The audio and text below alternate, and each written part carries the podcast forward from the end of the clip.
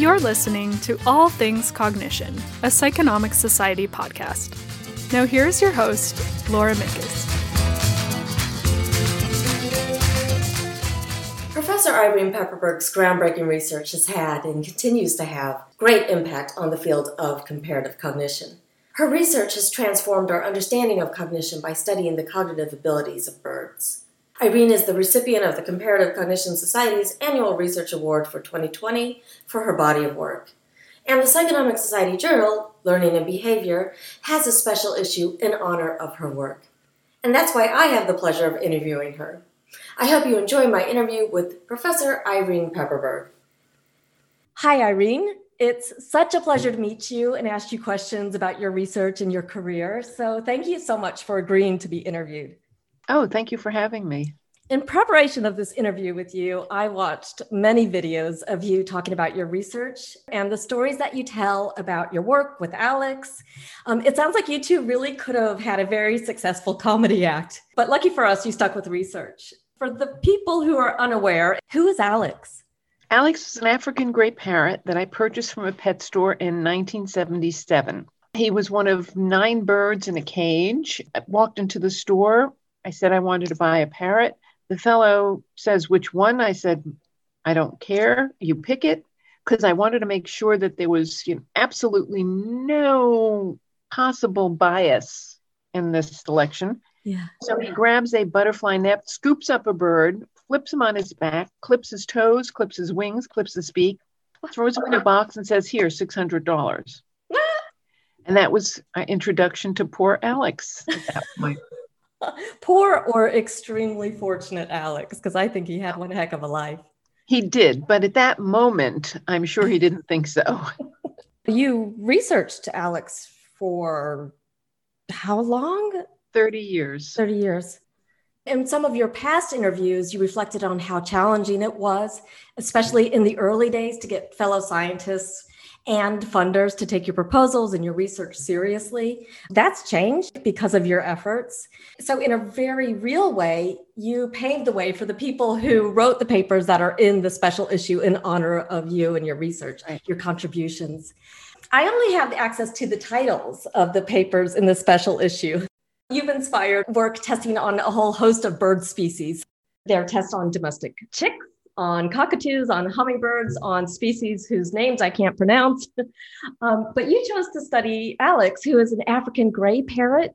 Why? I mean, is that because that was in the pet store at that time, or there were there were specific reasons for choosing a gray. First of all, although there wasn't a whole lot of research on birds at that time, particularly parrots, the papers that I had read said these birds were the clearest speakers, so that the chances of this bird being able to talk clearly and other people understanding him were, were the greatest.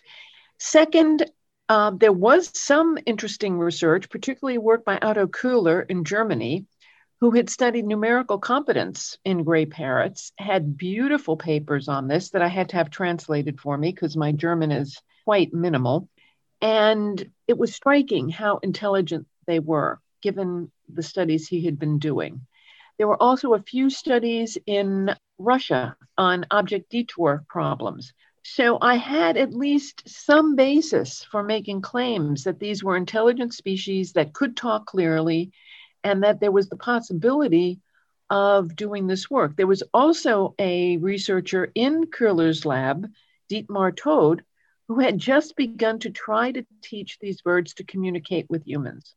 And he had developed this technique called the model rival or MR training paradigm.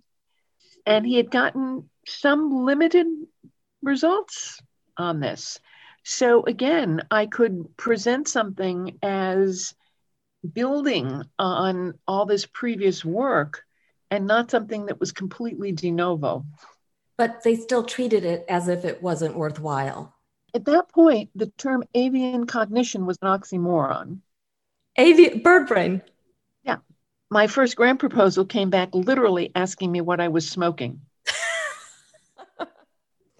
and it was about, I'm guessing maybe 20 years later, I was giving a talk at a conference.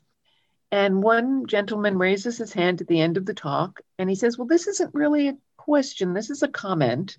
I said, Yes. And he said, Well, I was the one who wrote that comment about what you were smoking, and I really do feel I have to retract it. You know, we went out for a drink afterwards and we be- became friends. And whenever I was, you know, in in that area where he was doing his research, we'd go out with him and his colleagues for dinner. So it, it became quite fun. So clearly you forgave him. Oh, yes. Oh, I yes. love how he admitted it and he remembered. Yes, exactly. You finally did get funding. And then did you start working right away with Alex? Did you work with him without funding? I mean, you had a, you had the bird. Where did Yeah, you get the 600 started- from? We started without any real funding. I was married at the time, so I didn't have to worry about you know food and shelter. Okay, my then husband was willing to carry me for a while, and he was a new assistant professor, so you know we had reasonable amount of basics. And I found students who were willing to either volunteer or work under work study, so didn't cost much to cover them. And we were able to you know start the project and get some preliminary data. So the first few proposals were rejected but again it, it didn't cost that much to start things. And I, I said i had some volunteers. And then our first grant was funded for just a year which essentially meant that by the time you get the funding and start the research you have like three months before you have to put in the next renewal and that renewal got funded, which was really exciting. But then we had a change in presidents. And this was 1980. And essentially, the idea was that basic research was no longer given a priority, particularly basic research that people thought was on the edge anyway. And I lost the grant it was really hard. That was also right about the same time that the Clever Hans conference came up, which was a nightmare for everybody in the field of animal human communication because it didn't appreciate how amazingly difficult it was to design studies and to figure out how to do studies. This was a brand new field. So it was being criticized on all angles, some of them fairly, but it shouldn't have been a way of ending the field. It should have been a way of strengthening the field. Constructive criticism is always important. We were basing what we knew at that beginning on what was being done in child language. That was the time when people were first beginning to learn how children learned their communication systems. Before that, there was very little experimental work on, on how children were learning. There were diary studies. So people would go into a, a family's home and over the course of every week, you know, write down everything that the child said, everything the parent said to the child. And that was considered how you did the research. So when people were doing similar things with their non human subjects, all of a sudden it was being criticized as being not rigorous, not careful, and it wasn't really fair.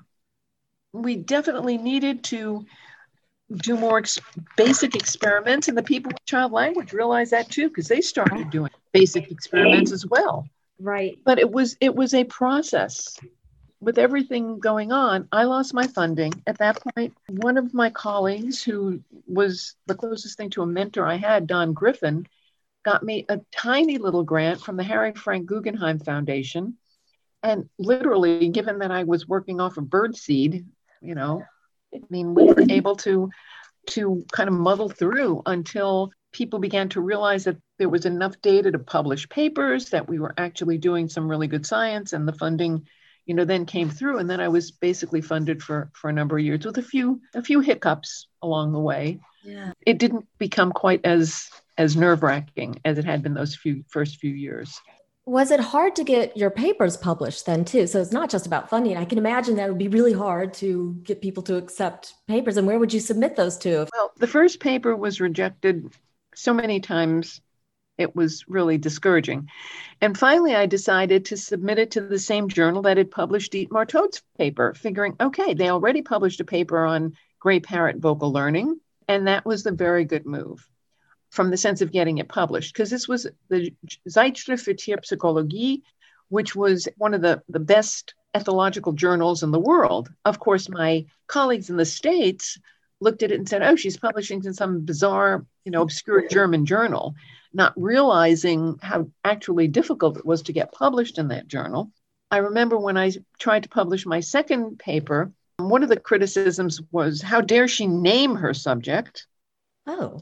It should have been bird number one or something of that nature. And I just went, it's a he. He's been sexed. We know that it's a he, and his name is Alex. And and of course, now if you read all these papers, all the subjects are all named.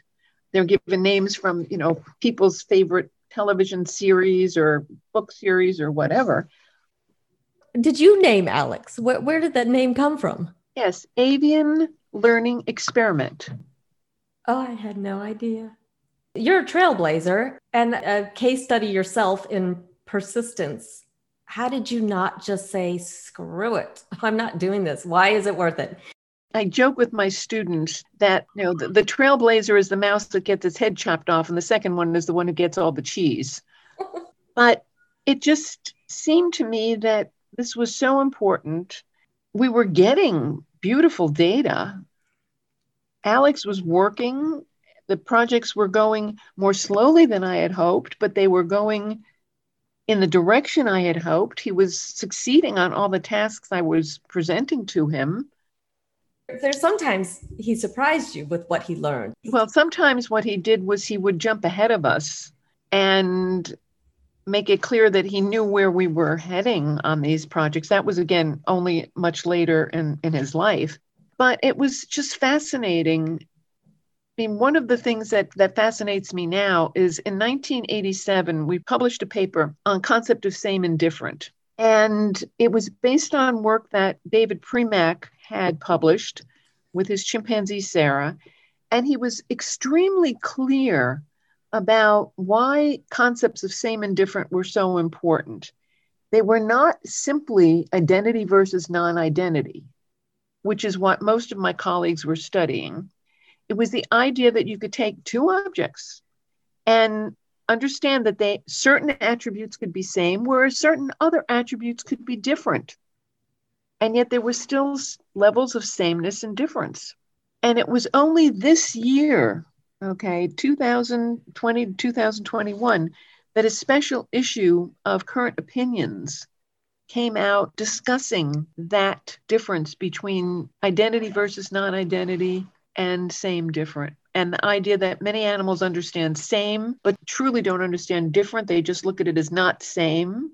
Taken all those years for people to realize the kinds of issues that some of us were trying to bring to the fore. Did the first same different experiment with Alex, did you think he would be able to tell differences between us? Yes, because if you look at their behavior in the wild, they have to be able to you know, look at the fruits and things that they're eating and say, oh, this is the same berry that I had last week, but the color is different. So it must not be ripe yet. It's the same shape, it's the same scent, it's yeah. the same size, it's the same berry, but gee, this one is green. Last week it was red and it tasted good. So I have to wait. Ah, and he did do it. He was good at it. Yes. Do you know Alex has a Wikipedia page? Oh, yeah. you, of course, you know.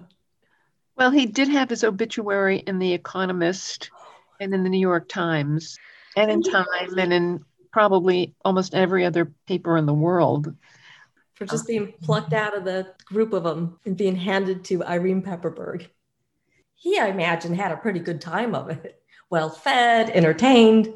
I mean, he he was the kind of individual who enjoyed solving problems. And that was very lucky for me because right now I'm working with the parrot Griffin, who is extremely smart. In some ways, he's much smarter than Alex, but he doesn't like to solve problems. Oh. So, what he likes is you give him a, a task and you kind of show him what you want, and then he does it in excellent order. All right. Perfect. But he, but he doesn't like to solve the problem itself. Hmm. So we can test him on important concepts, and he does very well, but he doesn't jump ahead of us the way Alex would. So, and see a- where we're going and say, oh, I know, we're going to do this and we're going to solve that. And there we are. is it a lack of motivation? Just I don't. I mean, he he, you know, he grew up with Alex literally taking him to task unless he was perfect. oh, So when he was learning his colors, and we'd say, you know, Griffin, what color? And he'd say green, because that's how you start vocalizing. And Alex would sit there and go, green. You know, say better, talk clearly. Alex would literally tell him, say better, talk clearly, green. And Griffin was like, okay, okay, you know, just. mm." or we'd say, you know, we'd say, you know, Griffin, what color? And Alex would on the next case say, no, tell me what shape. And and Griffin would sit there looking and shrug his little birdie shoulders and look at me, look at Alex, and go, "Well, who should I answer?" You know. Alex became a researcher. Yes, yes, he definitely wanted to be in charge. This is great. I wish I met him. You're still working with the African gray parrots. Had you worked with other species, or you- that's it? That's that's what you're gonna We learn about? basically work with grays. We had one small project where we looked at object permanence. With an, I did this with one of my students who looked at object permanence in several other avian species for comparison. But essentially, I work with grays, and part of that is a stupid reason, which is if you work at a university, you have to have separate space for separate species.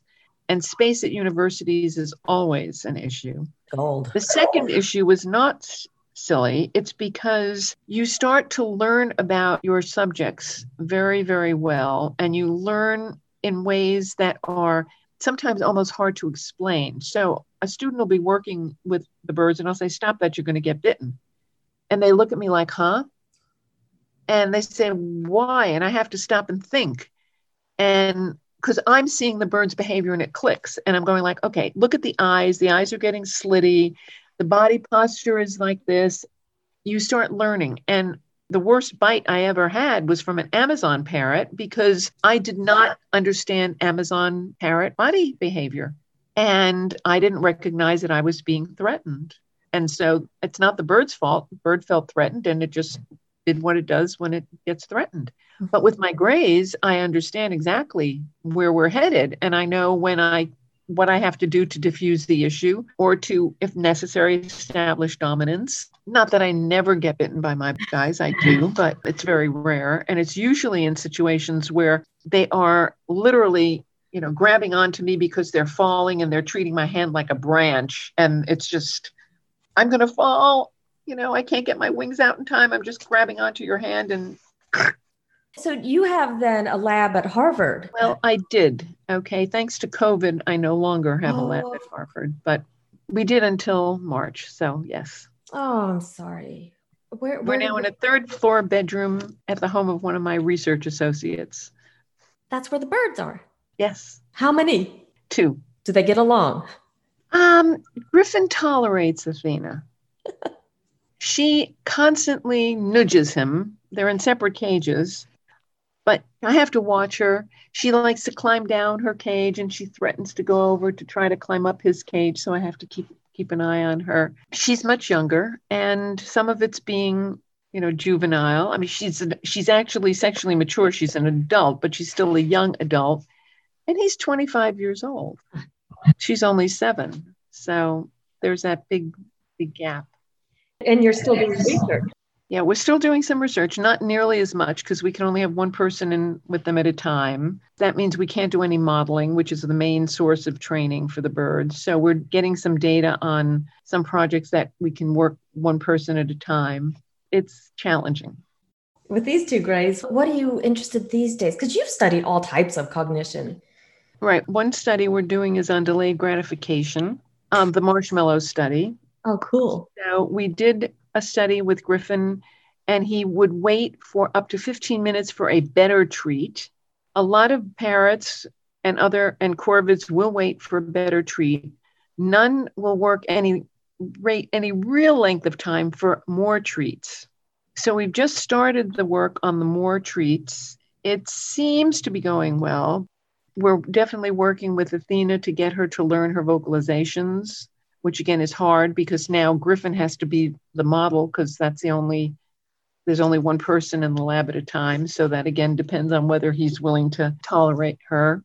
One of my former students, she's now got her PhD, and she's coming in to do some work on some optical illusions with them using a touch screen. Oh, We're really excited about that. that's She can do that by herself and, you know, videotaping and watching them on the touch screen. So Oh, perfect. And they must like it. the issue is interesting. So um, we have to be very careful with the number of trials they get and how to work it because Athena in particular has an attitude of going like, well, some days I don't have to work at all. I just bang the screen randomly and I get a couple of nuts and that's fine. And who cares? So again, we we have to set it up so that we are making sure that they're quote willing to work that day and interested in working rather than just you know, here, you got to sit and do it because if they're sitting there and they're preening and they're walking and they're not paying attention to the screen, we know that, you know, whereas if they're looking at the screen intensely, like, okay, let's get going, okay, that, You know you're up. You've got that their us game. This passes ethics? They're pet birds. They're companion animals. I mean, it's not the best of all situations, but with COVID, we had no choice. Yeah. in our protocol, they were supposed to come home with my senior lab manager. And of course, that's set up for emergencies like, okay, there's a potential flood in the lab and they're going to be there for, you know, 24 hours. Okay, not as it turns out, almost a year.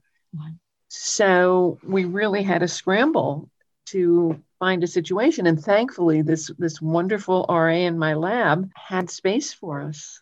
So she has birds of her own she and her husband have built a huge aviary in the center of their home for her birds. Really? Yes, it's it, gorgeous. It is the most exquisite situation for a captive parrot that I've ever seen in my life. So I was very much reassured that my birds were going to be cared for. And we have a small bubble of people, four to five people, that we're all extremely careful of our lives and whom we contact outside of working and such so that we can be safe and continue to work with the birds. I want to see pictures of this house of hers. Is that possible? Yeah, that's up to her. okay. If you were to go back, and this is a silly question, but if you were to go back and tell Irene, who just graduated from college, do this, don't do that, what kind of advice would you give yourself? Well, the one advice, which is something that my father had told me actually, but I didn't pay attention to, is that I do not suffer fools gladly. And I need to be much more tolerant. And I would have told her to be much more tolerant. Yeah, could she have been? I don't know. I still find it hard to to suffer fools. I appreciate you taking my stupid questions then. That's a different type of fool. Thank you. Not- uh, your questions are not foolish. Really and truly, there is no such thing as a foolish question. When I say about suffering fools, I'm talking about people who do not take correct care in experimental design, who overinterpret data, who make serious scientific errors and do not want to admit to them. And I'm very intolerant there. And that has not served me well. There are probably better ways that I could have dealt with these transgressions. I've just been primed, but you think you ruffled some feathers that hurt your career along the way? Well, that's an interesting metaphor, but yes, I've definitely ruffled a bunch of feathers. Do you think that being a woman was in any way? Oh, uh, that was that was made it much harder. Yeah, Being a woman at the time made it much harder. I mean, we're talking my starting in the 70s. There were so many instances where I would be the only woman in the room. Yeah, and they expected you to take notes. Well, not so much, but the issue was being talked over. Be at faculty meetings, I would come up, say something, and it would be ignored. And five minutes later, some guy would say the same thing, and it would be considered, you know, a brilliant, you know, comment on what's going on, or a brilliant idea that should be taken into account. Things like that. Going to conferences and I never had to deal with the kind of ugliness that women have been described in Me Too. Yeah. There was certainly tons of innuendo. There were certainly instances where my ideas were just dismissed simply because they came out of a mouth of a female. Mm. Yes, it was, you know, that was a big, big issue. And if you look at, you know, most of the people in the field in that at that time, I mean, there were incredibly few of us. Yeah. Incredibly few of us.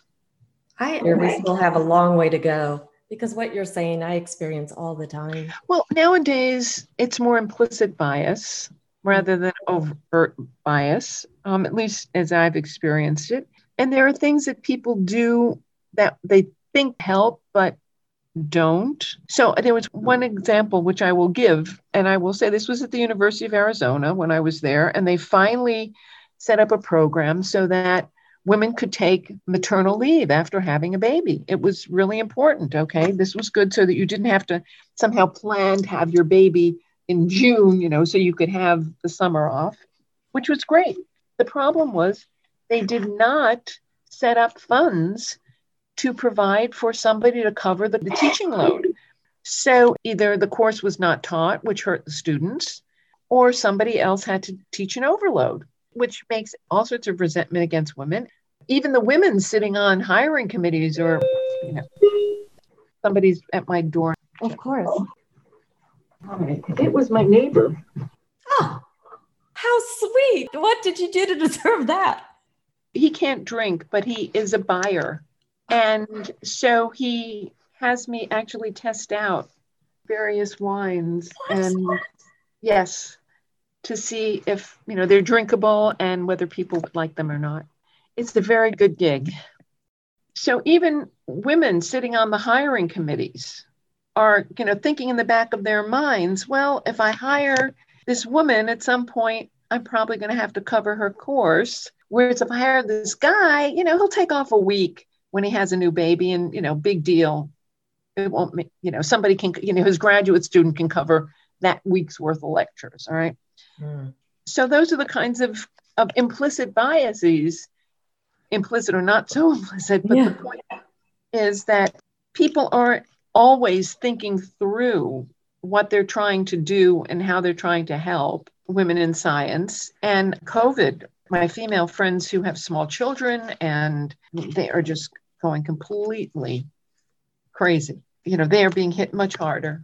You know, they all have spouses that are helpful. It still somehow lands more on them.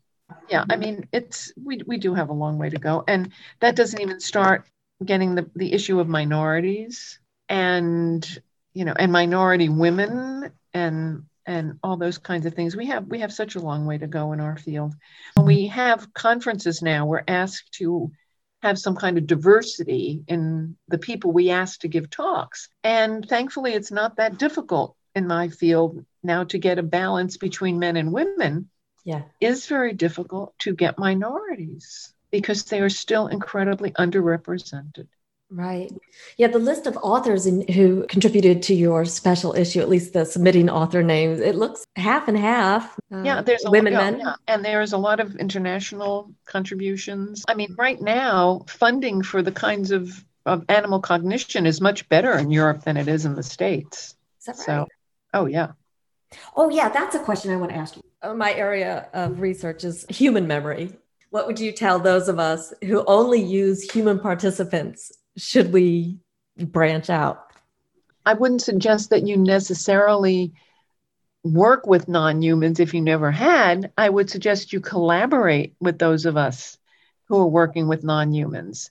The collaboration that I've had over the last several years with Susan Carey, who studies child development, has been you know, one of the most exciting ones in my career because we're literally comparing the parents to these young children using the same experiments. True um, comparative psychology. Yes, true comparative psychology. And it's been really exciting. We need to find our pairs, search pairs. And, and the reason for that is because you get to look at brains, not looking at them necessarily, you know, MRI looking at them, but looking at the way brains work that are organized totally differently from human brains. there is some kind of convergent evolution clearly going on that allows these brains to function the same way as human brains in lots of ways. But we need to find out the ways that they do function similarly and function differently. And are there aspects that are truly unique to humans or not? Is it a matter of how far a non human can develop towards human abilities? Is there a limit? Mm-hmm. Or are we just limited by the way we've designed our experiments? Yes. In terms of human memory, our most recent paper with Griffin, he beat out Harvard undergraduate in several tasks. So, not all the tasks. The, the most complicated, most difficult task, the, the Harvard undergraduates beat him. But on all the others, he was right up there and sometimes beat them. Wow. It was a, a sort of a shell game, but there were four four colored pom poms hidden under four cups, four black cups, and then you move them a number of different swaps. And then only then did you say, you know, go find the green one, the green pom pom. So you had to keep track of all four colors as they moved around four times. We started with two objects and two swaps and worked our way up. And Griffin completely beat out the six to eight year old children. The six to eight year old children couldn't even go, we couldn't even do the four cup, four swaps with them. They stopped at three cups and four swaps. Okay. Okay. So, but he got up to four cups, three swaps. And he was a little bit below the Harvard students. And then the four cups, four swaps, he dropped. But until that, in some cases, he beat out the Harvard undergraduates when you will look at the fewer numbers of cups and the fewer numbers of swaps, or the fewer numbers of cups and large numbers of swaps. He was beating out. Wow. Now, why do you suppose that difference is there? Probably something to do with their ecology. I mean, think about the fact that they have, you know, they can have up to four chicks in a nest, and the chicks are bouncing around, and they have to remember which chick they fed. Okay, so one chick doesn't get all the food, and the others starve to death. Mm. So I think there's something something in their ecology that that helps them to do those types of tasks. I think I've taken up enough of your afternoon. It's been such right. a pleasure, Irene. Thank you so much. Oh, you're welcome. Is there anything you want to add?